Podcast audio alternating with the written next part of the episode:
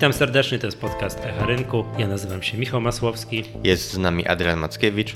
Pierwszy temat na dzisiaj to wyrok T S U E, czyli Trybunał Sprawiedliwości Unii Europejskiej do, dotyczący kredytów frankowych. Tak, no tak, ten miecz Damoklesa wisiał nad polskim sektorem bankowym, wisiał, wisiał, wisiał. No i w końcu wyrok został wydany, cały rynek się napiął, oczekiwał na bankach w szczególności albo plus dwadzieścia procent, albo minus dwadzieścia procent, no a tymczasem no, skończyło się wielkim niczym. No, pytanie jest teraz takie, jak, czy inwestorzy nieprawidłowo czytali wyrok T S U E, czy on tak naprawdę jest bez wpływu na, na, na notowania banków? Myślę, że były takie oczekiwania, że wyrok T S U E będzie tym przys- przysłowiowym gwoździem do trumny, natomiast e, z tego, co czytałem komentarze, to zamiast być tym gwoździem, to wręcz trumnę otworzył, tylko nie wiadomo, co w tej trumnie jest. No dokładnie. Przypomnijmy całą historię. Tak? Do dwa tysiące ósmego roku, tak bardzo ogólnie, czyli do słynnego kryzysu finansowego, banki w Polsce bardzo chętnie udzielały kredytów w walutach obcych. Między innymi no we właśnie, czy, czy to możemy w ogóle mówić, że to są kredyty w walutach obcych, bo to chodzi o całą konstrukcję tych kredytów, że one właśnie nie do końca były w walutach A, obcych, tak. ale tak powiedzmy były przedstawiane. Tak, taki skrót myślowy w walutach mhm. obcych. No tutaj one... bardzo istotny w tym tak, przypadku. Tak, tam jest kilka pojęć udzielanych w walutach obcych, indeksowanych walutą obcą i tak dalej. Denominowanych to jest... jeszcze. I, den... I to jest kolejne pojęcie, tak. lub też denominowanych w walutach, w walutach obcych. No ale tak na chwilę obecną użyjmy tego skrótu myślowego. W walutach obcych. No i skala tego była gigantyczna, tak? Mniej więcej około pięćdziesiąt procent kredytów hipotecznych, bo o tych mówimy, tych długoterminowych, przed dwa tysiące ósmym roku było udzielanych w walutach obcych, w tym bardzo dużo we franku szwajcarskim. No wynikało to z tego, że oprocentowanie kredytów hipotecznych złotowych to wówczas było osiem do dziewięciu procent albo może i więcej, a kredytów w walutach obcych no zdecydowanie niższe, tam wiadomo, jakieś, jakieś tam Libor plus marża, co było jakieś pojedyncze kilka procent. No i reklamowano to tak, że nie stać cię, drogi tam młody człowieku, na kredyt hipoteczny w złotówkach, weź sobie w, w, we franku i choćby nie wiadomo, jak ten frank podrożał, to ta rata kredytu i tak będzie tańsza, i tak będzie tańsza od yy, właśnie jakiejś raty kredytu w złotówkach. Tak? No a poza tym przecież frank szwajcarski to była ta bezpieczna przystań. Był taki moment, był taki moment w historii, że Bank Szwajcarii tak. odgórnie, można mm-hmm. powiedzieć, ustalił jego relacje do y, euro, do tak. euro, już nie pamiętam teraz na jakim poziomie, i bardzo długo trzymał i bronił tego kursu za wszelką cenę, tak? No bo nie była niesamowita, niesamowity strzał na, na wystrzał na walucie, na y, wzmocnieniu się franka, jak, jak, jak, jak frank zaczął, jak, jak bank szwajcarski wycofał się z tego, y, z tego postanowienia, ale to już było po dwa tysiące ósmym. Tak, tak, tak. to było kilka no, lat temu. Tak, przypomnijmy jeszcze, że w ogóle tak w tym dwa tysiące ósmym roku, przed dwa tysiące ósmym roku jedyną instytucją, która wydała jakieś ostrzeżenie, że trochę dużo tych kredytów jest we franku szwajcarskim udzielane, w generalnie w walutach obcych, jest K N F. Tak, ale to musielibyśmy teraz poszukać nie, nie, nieprawdopodobnie historycznych zapisów. Gdzieś tam daleko w prehistorii K N F ostrzegał, że to chyba trochę za dużo i nawet były jakieś ostrzeżenia wydawane. Gdzieś media, się, media też zaczęły, zaczęły pisać, że trochę dużo. No i między innymi partia, która się nazywa Prawo i Sprawiedliwość, wtedy protestowała, że to się ogranicza wolność Polaków i że każdy Polak może sobie zaciągać kredyty w czym chce. No i wszystko było dobrze, bo to były takie też czasy, że złotówka się umacniała. Ten, yy, i nawet był, był taki moment w historii, że za franka płaciliśmy dwa złote, a nawet niecałe dwa złote. Tak, złotówka się umacniała, kurs tego franka spadał, więc przez do dwa tysiące ósmego roku kto zaciągnął kredyt w tym franku szwajcarskim, to tak, lata płynęły, miał stosunkowo niską ratę, a wartość kredytu, który zaciągnął, była wręcz niższa. Ja miałem znajomych, którzy właśnie przed tym dwa tysiące ósmym rokiem chwalili się, że była taka sytuacja, że gdyby on ktoś teraz wziął, sprzedał swoje własne mieszkanie, to jeszcze by na tym zarobił. Zarobił, bo musiałby, spłaciłby kredyt, a spłaciłby ów kredyt we frankach, w cudzysłowie we frankach, bo nie wiadomo jak był udzielany, we frankach szwajcarskich i, był, i byłby do przodu. No i już nikt tak naprawdę no, nie spodziewał się tego, co się stanie w dwa tysiące ósmym roku, że będzie taka gigantyczna, gigantyczne umocnienie tego franka szwajcarskiego. No bo... Czy nie w dwa tysiące ósmym, to było już... później. Po, no tak, ale generalnie to wszystko się zaczęło w dwa tysiące ósmym. Tak. Tak. No, tam, jeżeli ten frank był po dwa złote, tak, to już nie wiem, czy ktoś to pamięta, tak, a to, to, to do ilu mógł się, o ile mógł się, o dwadzieścia procent, trzydzieści procent mógł się, mógł się, mogła się waluta, mógł się frank umocnić. Hmm. No właśnie, tak? No a wiemy wszystko, co się później stało. Po tym wydarzeniu, wiesz co, ja nie pamiętam, w którym to było roku, ale jak właśnie Bank Szwajcarii przestał bronić kursu franka szwajcarskiego wobec euro, to był taki bardzo krótki jeden moment, że nawet był frank powyżej pięć złotych. No ale I, wtedy cały rynek Forex właściwie wysiadł. Mhm. Inwestorzy mieli problem handlować frankiem na Forexie, bo, bo po prostu... te platformy, mówiąc tak kolokwialnie, odmówiły posłuszeństwa. Tak, no to w ogóle w tym dwa tysiące ósmym roku, jak już tam Lehman upadł, tak, to słynne bankructwo Lehman Brothers i, no i takie skokowe umocnienie się franka szwajcarskiego i w ogóle też skokowe osłabienie się złotówki, złotego, to był taki moment, że przez dwa tygodnie na właśnie na tym Forexie nie handlował nikt. Tak, że to był problem ogólnie z płynnością. No ja tam wiem, że... przynajmniej dwa duże banki w Polsce, czyli Millennium i Getin, tam stały nad przepaścią, tak? Bo to jako jedne z tych zaangażowanych w udzielanie kredytów we franku. No ale tutaj wróćmy do tych naszych kredytobiorców. Okazało się, że to jakby ta kwota tych udzielonych kredytów we franku szwajcarskim była gigantyczna. Gigantyczna, no i to zaczął być problem dla tych ludzi, jak frank przestał kosztować dwa złote, a zaczął kosztować trzy złote, cztery złote, tak? I ten czas płynął. Nagle się te kredyty zrobiły dwa razy większe. No i dla niektórych osób okazywało się, że spłacają kredyt, minęło dziesięć lat, spłaciły już kilkaset tysięcy złotych. Wręcz a... cały kredyt i mają do spłaty drugie tyle. Tak, co, to okazuje się, że ciągle mają do spłaty więcej niż yy, pożyczyły gdzieś tam, przykładowym dwa tysiące siódmym roku czy, czy, czy coś takiego, tak? No i jak to wiadomo, tak? Politycy co wybory zapowiadali coś takiego, jak dojdziemy do władzy, to... pomożemy biednym frankowiczom, tak? Których na pewno te złe banki, tak? Te, ci zgnili kapitaliści wzięli i oszukali. No i to się oczywiście nie działo, aż się za sprawę wziął wspomniany przez nas na, tutaj na początku ten Trybunał Sprawiedliwości Unii Europejskiej. No to znaczy Trybunał się za to wziął, no bo z polskiego sądu było zgłoszenie, żeby to zbadał w okay. sprawie jednej sprawy właśnie dotyczącej tych, tych kredytów frankowych. Okej, okay, tak jak powiedzieliśmy, no cały polski rynek finansowy wstrzymał oddech. Teraz już wszystkie banki zbankrutują, bo przecież tam kwota łączna tych franków, coś tam, to jest chyba sześćdziesiąt miliardów złotych, czy coś takiego. Nawet sto. A, nawet na, sto, na, tak? Bodajże o. na koniec czerwca to chyba było sto dwa miliardy złotych wartość wszystkich kredytów i było ich podobno niecałe pięćset tysięcy udzielonych do końca mhm. czerwca. Dobra, i co, co ten Trybunał po- powiedział? Bo tak jak powiedziałeś, że chyba takie otworzyliśmy trumnę, ale nie wiemy, co w tej trumnie, tak? No dokładnie, rynek mhm. najbardziej się bał chyba opcji, że Trybunał powie, że należy przewalutować tę umowę na złotówkę, a zostawić przy oprocentowaniu Liboru dla franka szwajcarskiego, bo to miało być dość kosztowne rozwiązanie dla banków. Natomiast Trybunał...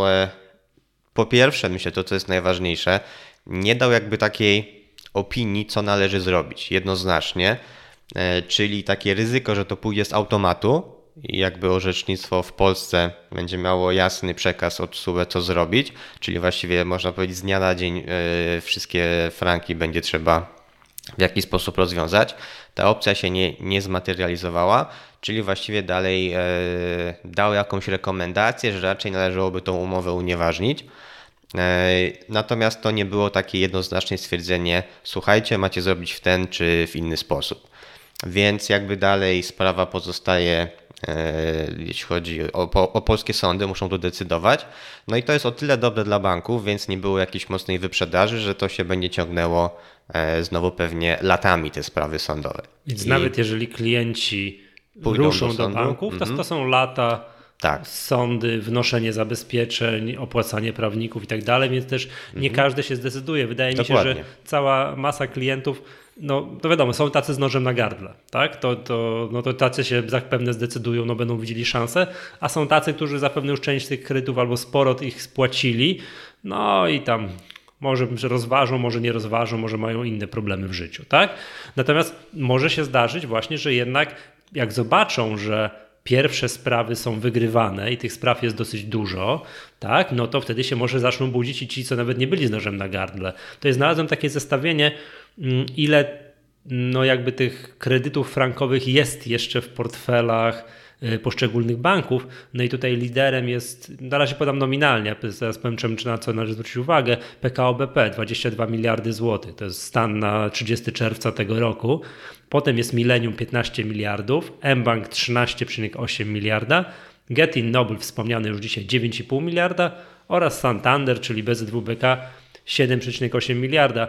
Okej, okay, to są to nominalne kwoty, ale trzeba byłoby tutaj to odnieść do jakiejś wartości aktywów, którymi zarządzają te banki. No i największy, no nazwijmy to, problem mają, tak jak już Millennium i Getin Noble. Oni wtedy mieli problemy i do dzisiaj mamy problemy. Pamiętam, jak półtora roku temu Leszek Czarnecki gościł na konferencji Wall Street, to mówił wtedy, że Getin Noble wygrzebuje się z tych kredytów frankowych już dziesięć lat. Że to taka była wtedy bomba, że jeszcze do dzisiaj płacą za to wszystko i wcale się, mm, wcale się, wcale się nie, nie dziwię, że te, nawet właśnie na ten stan na trzydziestego czerwca dwa tysiące dziewiętnastego roku, że e, te, w tych dwóch bankach około dwadzieścia dwa procent wszystkich udzielonych kredytów to były kredyty frankowe. Tak? No i, no i teraz właśnie co się może dziać? No i tak jak ja tutaj zapoznałem się z sytuacją, to, to ten wyrok T S U E otworzył właśnie troszeczkę drzwi do sądzenia się, że powiedział tak, tak, że drodzy klienci, możecie się sądzić i jeżeli tam w tych umowach, to jest takie ładne sformułowanie jest na rynku bankowym, będą tak zwane klauzule abuzywne, czyli niedozwolone, no to to będzie podstawa do mm, no, unieważnienia, zmiany, no jakiejkolwiek reakcji i wyroków, i wyroków sądów. Natomiast, tak jak tu wspomniałeś, nie ma żadnego automatu. Każda jedna sprawa będzie musiała być w sądzie. Podam to jakiś przykład, yy, przykład no nie wiem, jakiejś takiej niedozwolonej klauzuli, która mogła się zdarzyć gdzieś tam w zapisach tych umów kredytowych no, klientów, które no, dają podstawy do tego, żeby faktycznie się tym sądem interesować. No dla przykładu ręcznie ustalane przez Prez, no nie, prezesów za zarządy banków spready w dniu, w którym, w dniu, w którym są spłacane kredyty, kredyty bankowe. Jest taka bardzo głośna sprawa też to z mediów. Nie wiem, czy słyszałeś, Adrian, takie coś jak nabici w mBank. Kojarzysz? Coś kojarzę. Tak, było. To właśnie chyba dotyczyło już parę lat temu kredytów frankowych, choć chodziło o to na przykład o niesymetryczne spready. Nagle się okazywało, że ten kurs, po którym klienci muszą kupować franki, żeby spłacać w dniu, w którym te franki były spłacane, bo większość klientów spłacała, nagle okazywało się, że jest niesymetryczny, niekorzystny dla klienta, że ma dziwnym trafem odbiega od rynkowych i tak dalej, i tak dalej. Więc wszystkie takie zapisy, gdzie są, gdzie te kursy spłaty w dany dzień są ręcznie ustalane, a nie są ry- brane rynkowo, no nie wiem, z jakichś tabel N B P czy z, no z czegoś tam, tak, z jakichś z, z rynkowych odczytów, no to, to to jest przykład takiej klauzuli abuzywnej, której nie powinno być. No i tak jak mówię, nie ma żadnego automatu. Takie coś ktoś widzi w swoim zapisie, no to idzie do to idzie do, może iść do sądu, ale tak jak mówimy, sprawa nie jest prosta, no bo dobrze wiemy, tak? Po jednej stronie jest Kowalski, biedny ten Kowalski, oczywiście przykładowy, z wielkim, gigantycznym kredytem, a po drugiej stronie jest cała maszyna yy, prawno-finansowa, która jest, na, no, którą przecież żaden bank nie ma zamiaru już tak po prostu wziąć i poddać, tak? Że dobra, to my tam wszystkim klientom jakieś straty, jakieś, jakieś niezap- nienależycie zapłacone odsetki weźmiemy i zwrócimy. To jest właśnie bardzo ciekawa sytuacja, bo w gruncie rzeczy nie wiadomo, jakie będzie orzecznictwo polskich sądów, tym bardziej, że ono też może się różnić pomiędzy konkretnymi sprawami.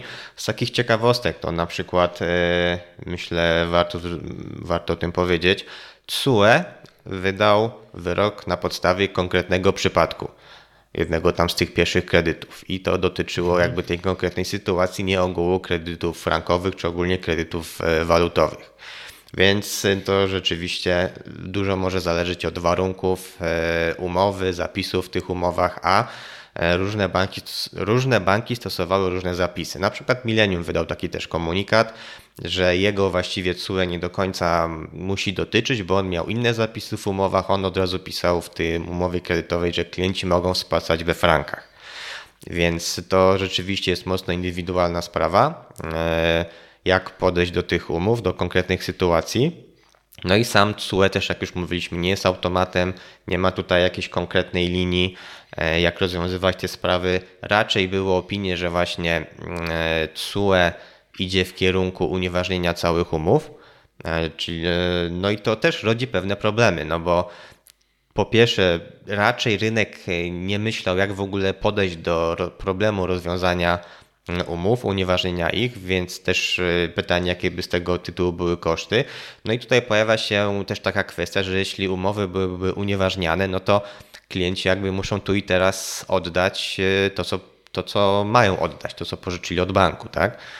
Eee, więc muszą ten, musieliby od razu z góry spłacić ten kredyt, co pewnie też nie jest nie, proste, bo to tak. są kilkuset tysięczne kwoty. No właśnie, więc często. Pewnie nie każdego byłoby to stać, żeby tu i teraz to spłacić. Inna sprawa jest taka, że prawdopodobnie być może byłaby też taka linia orzecznictwa, że jakieś wynagrodzenie cały czas się należy bankowi za udostępnienie tego kapitału.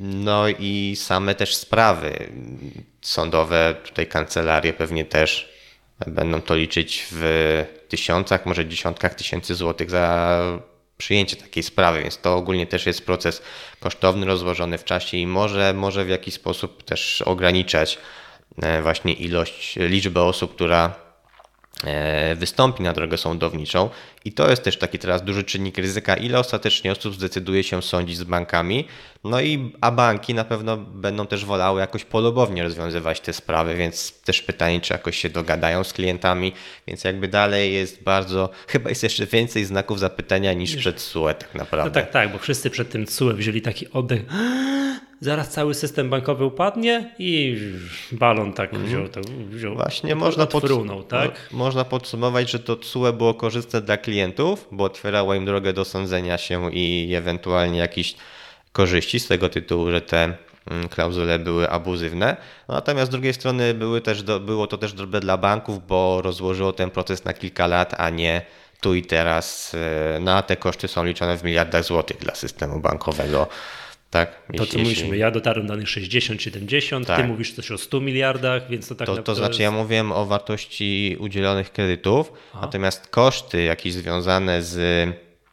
E, to były chyba wyliczenia Związku Banków Polskich e, i jeśli chodziło o zamienienie kredytu na złotówki przy oprocentowaniu w Liborze bodajże, to szacowali te koszty na sześćdziesiąt miliardów złotych dla sektora bankowego w związku z tym, z tą procedurą, a właściwie od kilku lat roczny zysk sektora bankowego to jest około piętnaście miliardów złotych, tak? Więc no, no to, to jest... Czteroletnie zyski. To jest dość sporo, te koszty są Jasne. szacowane, więc jak one mają się rozłożyć na, na, na kilka lat, no to no zdecydowanie na pewno będzie to łagodniejsze dla naszego No sektora. Plus to, co mówimy, nie ma żadnego automatu, że te sprawy będą mhm. wygrywane. Ja dotarłem z kolei do takich danych, że aktualnie około dwa procent frankowiczów się sądzi z bankami. Tak, obecnie tylko, jest to bardzo tylko mało. Tylko dwa procent. Mhm. No to wyobraźmy sobie, że sądziłoby się dwadzieścia procent, tak? I nagle te sprawy zaczęły być wygrywane. No to byłby jakiś tam problem. A jeszcze jedna ciekawostka jest taka, że niektórzy nawet tutaj stoją, e, mają taką opinię, że osoby, które już spłaciły ten kredyt we frankach, dalej mogą iść na drogę sądową i ze względu na to, że miały tą umowę z tymi zapisami niezgodnymi z prawem, to pomimo, że już spłacili ten kredyt, dalej mogą, mogą no nie wiem, domagać się jakiegoś odszkodowania czy jakiegoś rozwiązania, że spłacali. No to akurat brzmi takie... rozsądnie, mm-hmm. to, bo to czy ta umowa jest w trakcie, w połowie, przy końcu trwania, czy już dawno spłacona, no pewnie dawno spłacona to może nie, no bo to jednak trochę aż tak dużo czasu nie upłynęło jak na kredyty hipoteczne, no ale czemu nie? Ktoś był w dobrej sytuacji finansowej, wziął i spłacił, a teraz nagle halo. Zaraz, to ja tu troszkę za dużo spłaciłem. No nie wykluczam, że takie rzeczy też mogą być możliwe. No mi się wydaje, że też być może całkiem spora część była tych kredytów branych bardziej w celach inwestycyjnych niż, niż rzeczywiście mieszkaniowych. Tak, no to oczywiście to jest era przed zaleceniami K N F u. Dzisiaj tak. jest tak, no, że K N F zaleca, już nie wiem, nie wiem jak się ta rekomendacja nazywa, jaką no literką jest, jest, jaką literką jest ponad oznaczona, połowa alfabetu. Że zaciągając kredyty hipoteczne trzeba mieć, no tam zdaje się dziesięć albo dwadzieścia procent wkładu własnego, a wtedy można było zaciągnąć kredyt na ponad sto procent wartości nieruchomości. Także Ty. i to klien, nie klienci, tylko doradcy finansowi byli, zachęcali klientów do tego, żeby właśnie tak robić.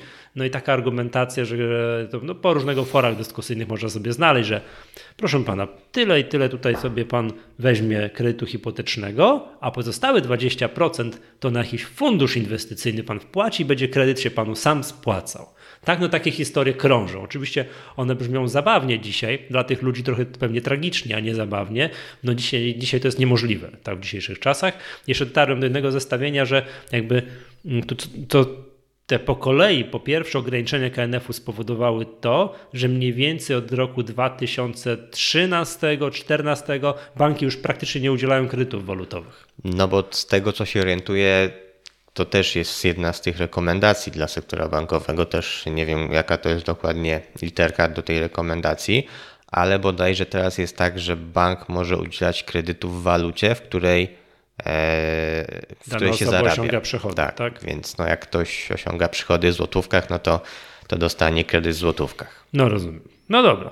Okej, okay. To tyle, jeżeli chodzi o, o ten wyrok T S U E. No bym tak, no można powiedzieć, z dużej chmury mały deszcz, ale może akurat to dobrze w tym przypadku, tak? W szczególności dla akcjonariuszy tych banków, choć są spółki, które specjalizują się, tak, tutaj też takie widziałem różnego rodzaju wiem, memy krążące wręcz po internecie, że kto zyska na na całej tym, tym, tej, tej sprawie, tak? Było pytanie, czy a, klienci, to odpowiedź była, że nie, banki też nie, kto? Kancelarie prawne zajmujące się obsługą tych klientów będą tutaj, to one wygrają na pewno, a czy banki, czy klienci, no to to jeszcze zobaczymy, tak? To jeszcze, to jeszcze długie, długa droga, długa droga przed nimi.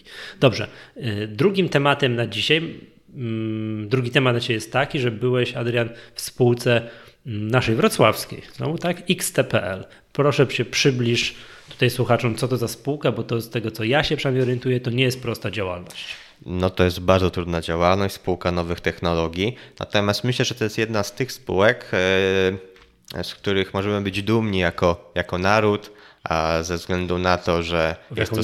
jaką dumną narodową nutę uderzyłeś. Oczywiście. Okay. Tak, tak, myślę, że takimi spółkami można i należy się chwalić, że w Polsce powstają takie technologie. A w sumie racja. Co drugie nagranie chwalimy C D Projekt, że Polak potrafi. W zeszłym tygodniu Ten Square Games chwaliliśmy, że Polak potrafi, prawda? A, a propos Ten Square Games, no to, to nie są jakieś historyczne szczyty. Tam, tam tydzień temu mówiliśmy, że przekroczyli miliard złotych kapitalizacji, no to widziałem na wczoraj miliard, miliard sto siedemdziesiąt milionów już, także to Zgadza się. są, no tam w dobrej hoście są. Dobrze, wróćmy do tego X T P L, bo oni akurat w hoście nie są, no ale powiedz więcej. No także to jest spółka nowych technologii i tak naprawdę ma dość przełomowe rozwiązanie, które może zrewolucjonizować rynek przemysłowy, a także, także ostatecznie dla klienta detalicznego. Więc ogólnie mówiąc bardzo prosto można podsumować, że spółka zajmuje się drukowaniem, natomiast potrafi drukować, ma technologię, która pozwala drukować tak małe elementy, fragmenty, mówiąc kolokwialnie tak małe kropki, że nie widać ich gołym okiem. To jest to pasma rzędu jednego mikrometra. To jest, to jest bardzo mało, to już jest wręcz niewidoczne do ludzkiego oka. No i to może mieć zastosowanie w wielu polach aplikacyjnych. Ich obecnie spółka zidentyfikowała siedem, natomiast jest w procesie komercjalizacji w dwóch obszarach tej, tej technologii, w którym to się może, może bardzo przydać. Wręcz brakuje takich rozwiązań. Jest to rynek szeroko rozumianych wyświetlaczy, telefonów, telewizorów, tego typu rzeczy i rynek tak zwanego inteligentnego szkła, smart glass, bo to są takie technologie, które trochę wpadły na barierę, że trudno jest je produkować efektywnie, ponieważ brakuje technologicznego rozwiązania. X T P L, opracowując właśnie swoją własną technologię, opracowało ją właśnie w taki sposób, że to, to po prostu może się przydać w tych dwóch rozwiązaniach, ale także w wielu innych. Natomiast myślę, że dzisiaj krótko opowiem o tych dwóch, ponieważ no tutaj jest na etapie komercjalizacji. Więc jeśli chodzi o rynek wyświetlaczy, jak wszyscy wiemy, obecnie świat dąży do miniaturyzacji wszystkiego. Telefony, laptopy, wszystko jest coraz mniejsze, coraz cieńsze, a wraz z tą minimalizacją jakby następuje wzrost rozdzielczości tych wszystkich ekranów. To powoduje z kolei, że te wszystkie struktury przewodzące, które są tam wykorzystywane do tworzenia tego, są coraz mniejsze, coraz mniejsze odległości są między nimi. No i tutaj pojawia się pewien technologiczny problem, żeby to produkować, żeby to produkować bez, bez jakichś większych defektów, albo żeby to potem w ogóle naprawić, żeby to wszystko działało, nie było martwych piksel, pikseli czy jakichś innych, innych defektów, tak? Więc trochę napotkaliśmy taki problem, jak dążyć do coraz większej tej rozdzielczości, więc te struktury muszą być coraz cieńsze. No i właśnie ta technologia, technologia drukowania, specjalne urządzenie do drukowania i tusz, to są takie trzy elementy tej technologii X T P L, one pozwalają no, to robić, tak? Przede wszystkim ta technologia X T P L jest metodą addytywną, to znaczy, między, to znaczy tyle, że po prostu spółka robi tą kropkę czy kreskę i ona od razu ma szerokość jednego mikrometra. Są technologie subtraktywne, czyli że robi się kreskę na przykład dziesięć mikrometrów i potem się ją wymazuje, żeby stworzyć tam te dwa trzy mikrometry. Widać, tak? Że byłeś na spotkaniu ze spółką, tak, byłem, używasz byłem. takiego słownictwa, mm-hmm. jakbyś był ekspertem z branży. W ogóle powiem ci tak, opisujesz spółkę, która, której opis brzmi tak, jakby to było z Krzemowej Doliny, a nie tutaj od nas z Wrocławia. W styczniu założyli spółkę zależną w Krzemowej Dolinie. Tam, tak? tak? Mm-hmm. W, w Kalifornii, tak? Zda- zgadza się. No bo to wiesz, Więc, brzmi mm-hmm. tutaj, i to spółka we Wrocławiu normalnie bierze, produkuje matę, no nie wiem co, drukarki, te urządzenia, którymi to właśnie zajmuje się, tak? To, taką, taką... No to ogólnie chodzi o technologię, że ogól... czy bo jeśli co, co jeszcze jest bardzo ważną, ważnym fragmentem tej technologii, ta technologia nie, nie wymaga użycia pola elektrycznego. Bo są już takie technologie, które też potrafią, potrafią drukować takie małe, małe bardzo elementy, fragmenty. Natomiast z obecnych rozwiązań one emitują pole elektryczne, czyli jeśli połączymy pole elektryczne z urządzeniami elektronicznymi, no to to jakby no to nie działa, tak? Naprawimy jakąś tam jedną strukturę, ale to pole elektryczne zniszczy jakieś tam inne, inne elementy, tak? Więc to, to też stanowi o unikalności rozwiązania X T P L, że nie wymaga użycia tego pola elektrycznego, czyli tą elektronikę można naprawiać, produkować, można po prostu to rozwiązanie wykorzystywać w elektronice i to ono po prostu jakby, no nie jest tak, że naprawia jedno, psuje drugie, tylko po prostu naprawia jedno i nic nie psuje. Więc to, to jest też bardzo ważny element tego zastosowania, przynajmniej jeśli chodzi o ten element elektroniczny, czyli wyświetlaczy.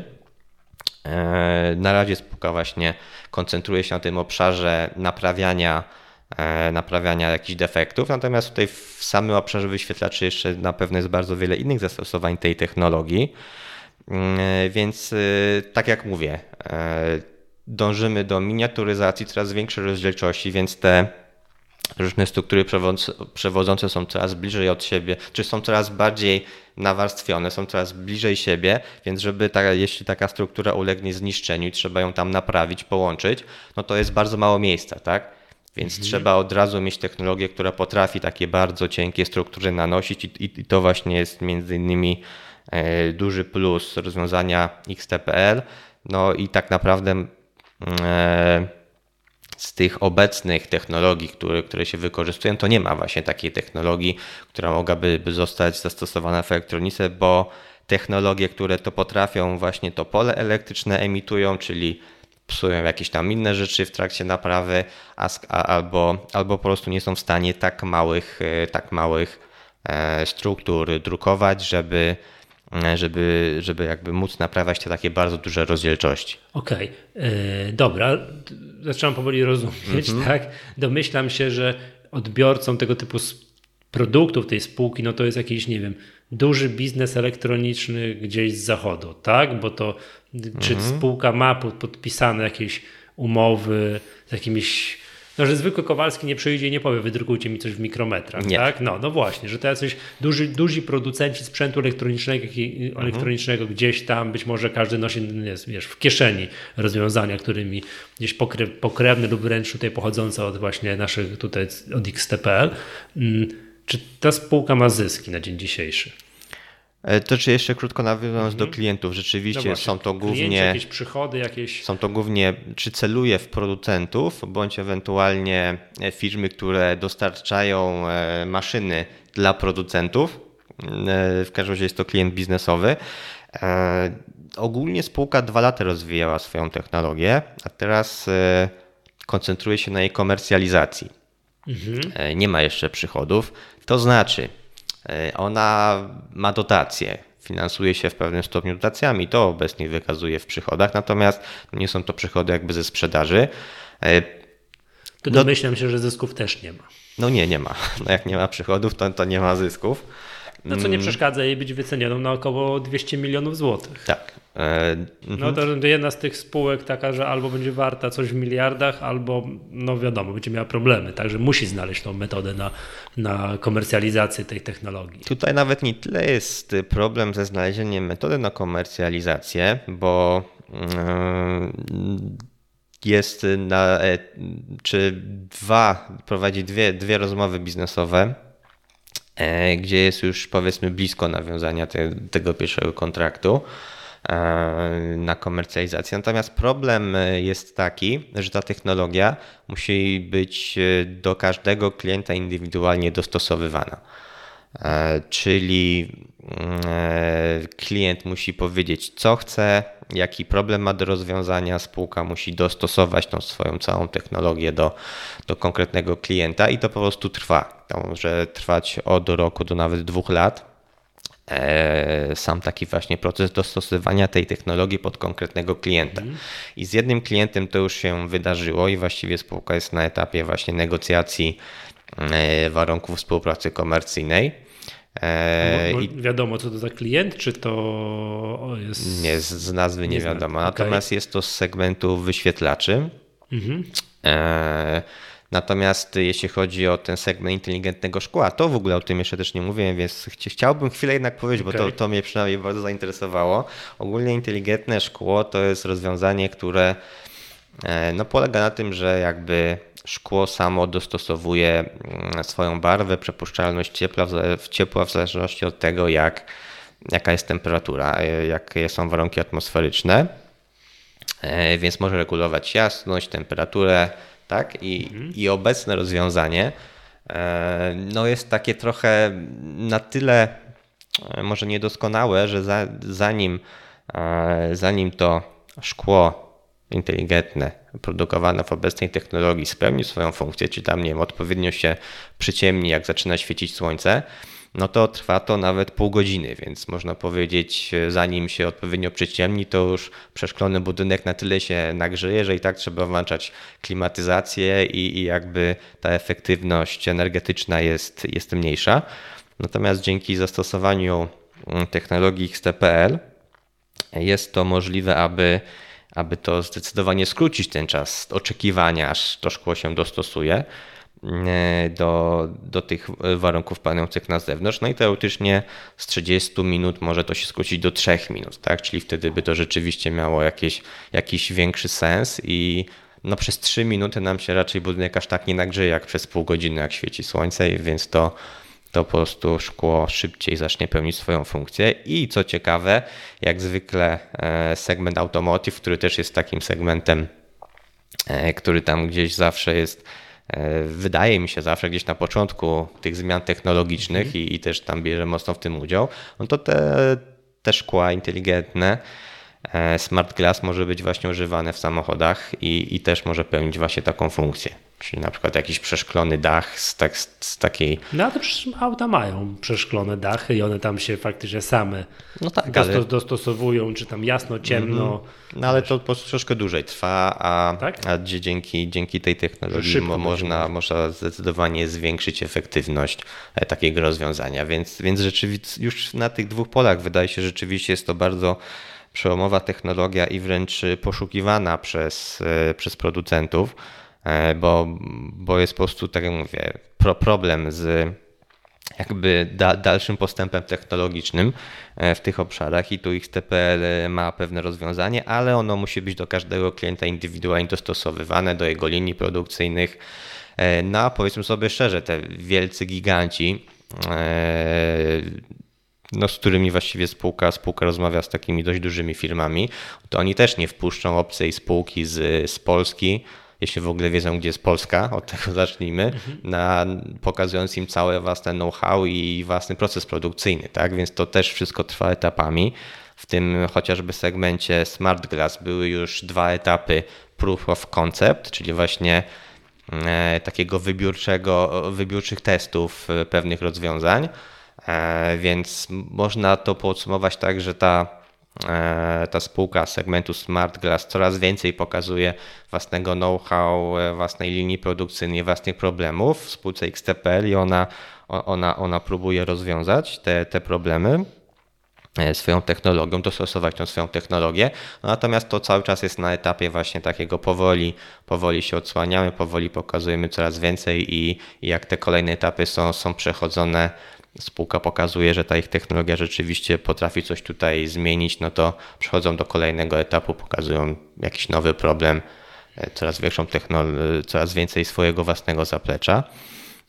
Więc tak to działa w X T P L, więc tutaj zdecydowanie jest to raczej firma dla cierpliwych inwestorów, no i... bo po prostu ten, ten proces samego testowania przez klienta, czy on się zdecyduje ostatecznie na to, na to rozwiązanie, no to już może trwać rok albo dłużej, tak? A potem jeszcze różnego innego typu negocjacje, warunków sprzedaży tego. No plus do tego, tu chciałem zwrócić uwagę, że spółka brzmi jako trudna do analizy. Zdecydowanie. Tak? To jest... Tutaj bardzo ważny jest właśnie ten produkt, ta technologia, żeby zrozumieć, jak to działa. Nie ukrywam, że spółka ma bardzo fajne materiały, bardzo fajną stronę internetową, raporty okresowe, są też prezentacje. No natomiast nie ukrywam, że myślę, że zrozumiałem, co ta spółka robi dopiero po spotkaniu półdniowym właśnie z zarządem. Ale doszły mnie słuchy, że spółka jest otwarta na inwestorów, tak, że tak. nie mhm. ma problemów, nie ma żadnej hermetyczności, wręcz przeciwnie. Bardzo chętnie się tutaj dzieliła mhm. informacjami, którymi mogła, więc no myślę, myślę, że będzie powstrzymywała ten kierunek właśnie komunikacji też z indywidualnymi. No dobra, to już co będziemy wspominać może czasami, mm-hmm. bo to znowu jest przykład to, co mówiliśmy na początku, dobre po polskie, tak? Że to fajne nasze, a jeszcze z wrocławskie to już w ogóle super, nie? Od nas, że można, yy, powiedz mi Adrian, gdyby ktoś chciał się umówić o takie spotkanie z zarządem czy z przedstawicielami spółki, to mo- mo- jest akurat z Wrocławia albo przyjazdem we Wrocławiu, to jest to możliwe do zrobienia? No wiadomo, że zarząd też nie może codziennie się spotykać tak, z inwestorami, zarząd, prawda? Natomiast zarząd spółka się nie spotykać, no ale domyślam się, że takie coś jest, że, że można by próbować. Takie tak, coś myślę, że można by próbować. No bo mówię, to, to jak opisałeś to, tak, ja tu słuchałem w skupieniu i tak dalej, to, to no, brzmi jako biznes trudny do analizy, no i teraz sp- trzeba być jeszcze trochę się ubrać w rolę eksperta, ocenić, czy ja, wiesz, Jan Kowalski jestem w stanie ocenić, czy ten ta technologia tego druku w tych mikrometrach, tak, metodą addytywną, a nie subtraktywną, to jest przełomowe na skalę światową. Spółka jest w stanie wystrzelić i zapewnić mi w perspektywie iluś tam lat bardzo fa- atrakcyjną stopę zwrotu, czy też, czy, czy też nie, tak? Trudno. Mhm. Tak, no ogólnie spółki nowych technologii, które jeszcze nie mają przychodowych wyników finansowych, są zawsze trudne do oceny. Tak samo jak ich produkt i technologia jest bardzo trudna do oceny. No natomiast właśnie przynajmniej ja po tym spotkaniu jestem bardzo tutaj optymistycznie nastawiony do perspektyw przez tą spółką i tej technologii, bo też tam miałem okazję zobaczyć laboratoria i jakieś przykładowe nadruki, rozwiązania tego. W ogóle po spotkaniu ze spółką w ogóle zacząłem rozumieć, co, co ona pokazuje w swoich raportach okresowych czy, czy prezentacjach. Tam są różne właśnie takie zrzuty spod mikroskopu. No, ja jako bardziej osoba związana z branżą finansową, rynkiem korytarzowym, jako analityk niekoniecznie znam się na tych technologicznych aspektach, więc tutaj po, po, po zobaczeniu tego, jak mi ktoś wytłumaczył, to już zdecydowanie rozumiem, co tam w ogóle spółka pokazuje i czym się chwali i, i dlaczego to, to może być rzeczywiście aż tak przełomowe, unikatowe. A ja jeszcze z takiego, wiesz, zupełnie z boku, z innej st- z strony zaczynam rozumieć, czemu ich służby, jakieś P R owo-marketingowe, zdecydowały się tak namalować ich stronę internetową, która jest takie bardzo... Yy, takimi cienkimi, prawie przezroczystymi fontami zrobiona. Po to no, zakładam, że spółka, która właśnie no, specjalizuje się w jakimś bardzo precyzyjnych, wąskich, mhm. malutkich na, na drukach, no nie mogła sobie zrobić ciężkiej, takiej bardzo no, no, grubej strony, tylko wszystko jest takie półprzezroczyste nie, niemalże. Tak? Jeszcze tak jakby tutaj do finansu, tak powiem tak, spółka jest notowana od dwa tysiące siedemnastego roku, jak tutaj widzę. Tak, i debiutowała na rynku NewConnect. Tak, i przeniosły, już jest tak, po, już, po przenosinach. Już, już tak? po przenosinach. Po przenosinach aktualnie warta, tak jak już mówiłem, około dwieście milionów złotych. Tak? No. Zgadza się. No, trzeba obserwować. Tak? Obserwować to powiem tak samo. Dzięki w ogóle, dziękuję, że, że to jakby przybliżyłeś tutaj tę spółkę, to zwrócę uwagę. Nie wiem, Mam nie też wiem. nadzieję, że nic nie poprzekręcałem, bo jednak nie jest to prosty biznes, przynajmniej dla mnie. Ale w razie czego spółka jest z Wrocławia, to umówimy się na nagranie, zaprosimy tutaj prezesa, żeby nam poopowiadał, na czym ten nanodruk w tych mikrometrach tak do końca do końca. No na pewno jest to bardzo ciekawe. Dobrze.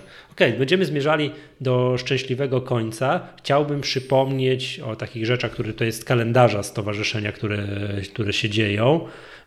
To jest ten Dzień Inwestora Indywidualnego w P K N Orlen, bo dzisiaj, jak teraz, tu i teraz rozmawiamy, gdzie jest, dzieje się dzień otwarty w Enerdze, no to już jak będziecie Państwo tego słuchać, no to już nie zdążycie się zapisać, ale na Dzień Inwestora Indywidualnego dwudziestego ósmego października, za około dwa tygodnie, no to jeszcze jak najbardziej, to gorąco zachęcamy. No i zachęcamy też tak Forum Finansów, też żeby tam zapisać się, dać nam znać, że chcecie uczestniczyć.